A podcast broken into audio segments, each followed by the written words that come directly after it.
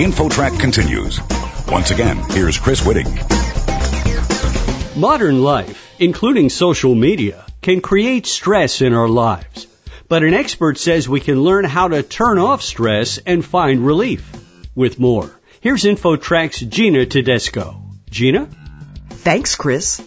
Anyone with poor sleep, problems with their stomach, or even shallow breathing might be in the clutches of stress.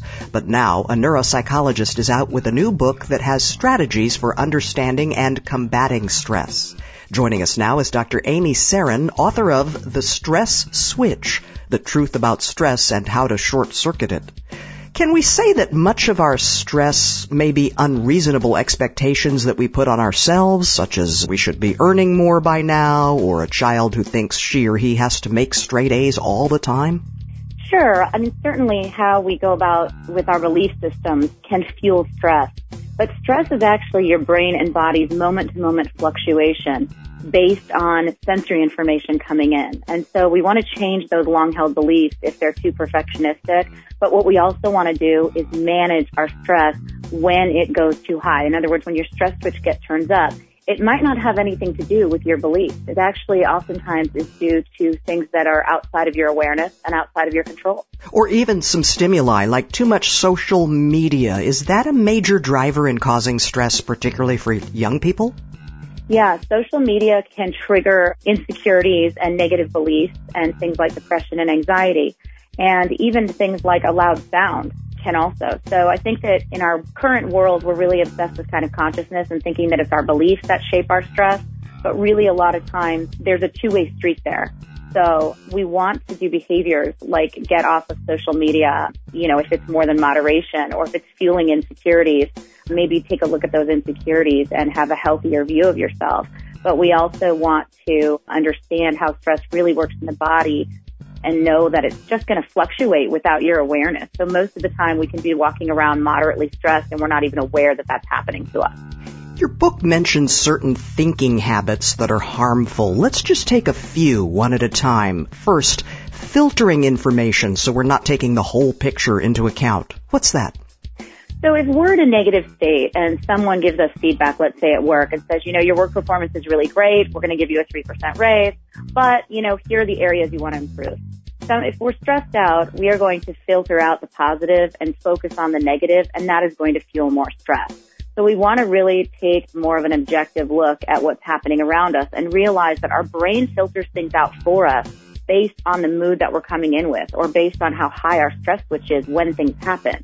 And then people know this. When they're stressed out, they catastrophize and make a big deal of things. And then when they calm down, they realize that it wasn't really so bad. And that's how filtering can get us into trouble. And catastrophizing, as you just mentioned, that's sort of looking at the worst case scenario, isn't it? Yeah, so filtering is kind of a precursor to that catastrophic thinking where you say, oh no, they said I need to make all these improvements. And then a catastrophic thought would be, now maybe they're going to fire me. Right? And then with thinking about that possibility then turns the stress switch on high. And so these, what we call cognitive distortions that you're talking about and ways of thinking, these actually fuel our stress switch quite a bit and they work in concert with one another. Let's take just two more. One is overgeneralization. Explain that for us.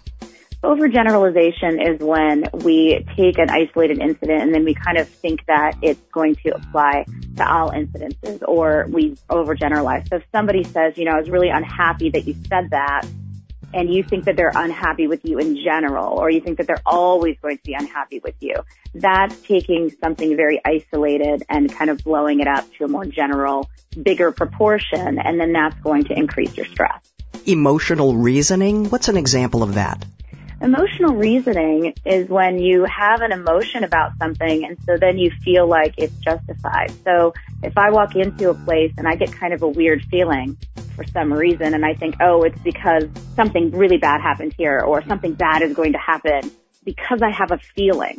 That's what emotional reasoning is, using kind of your emotions to feel justified, or, oh, I felt really angry about that, therefore this person really is awful, terrible, or whatever.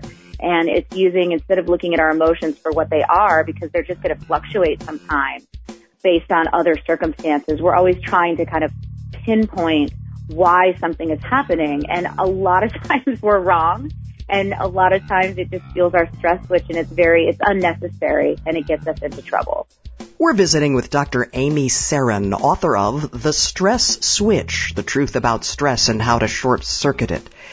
You mentioned one approach to switching off stress is so-called bilateral stimulation, stimulating the body's left and then right and then back again repeatedly as we consider traumatic events of the past. How does that fix us? Stress is actually a nervous system reaction in the moment, and it can be a reaction to a thought. So if you had a traumatic experience, but you're sitting in a very safe room right now, you can still feel that trauma, and your heart can race, and this is what happens in just normal stress or PTSD. And if we use this technique of bilateral stimulation while you're recalling an event, it actually changes the nervous system reaction to it. And this is how we cure PTSD, and this is how anyone at any time can actually have access to stress relief. So, if your boss is having that conversation with you where you're tending to do those cognitive distortions, you can put the technology on even outside of a therapy session, and it'll calm you down, and you'll just naturally start thinking rationally. Because a lot of times we can't force rational thought if we're stressed out.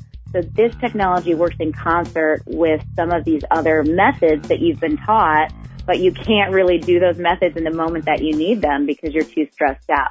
So this kind of brings the body back online, and it allows you to take deep breaths, think more clearly, recognize, a more reasonable stance on something. We all know how to rearrange our thinking and to breathe and all of that, but the problem, and what no one tells you, is that when your stress switch is too high, those parts of your brain is shut down and you can't access that.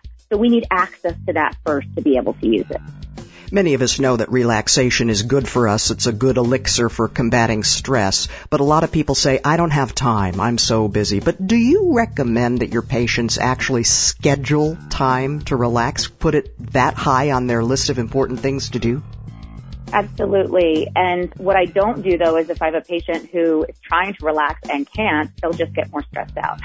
So we need to create the conditions where relaxation can happen and reset people's mindsets to understand that meditation, relaxation, things like exercise are the most productive things that you can be doing in a specific moment, rather than answering 10 more emails or running this. And when we really look at people's list of have-tos, I guarantee you that in your life, 10 to 20% of the things that you think you absolutely have to do that are cluttering up your life are not really have tos.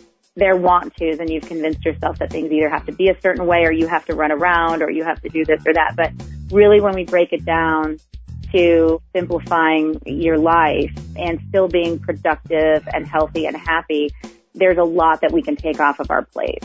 Dr. Amy Serin, neuropsychologist who specializes in stress reduction, thank you for joining us today. Thank you so much for having me. For InfoTrack, I'm Gina Tedesco. You're listening to InfoTrack, a production of Syndication Networks of Chicago.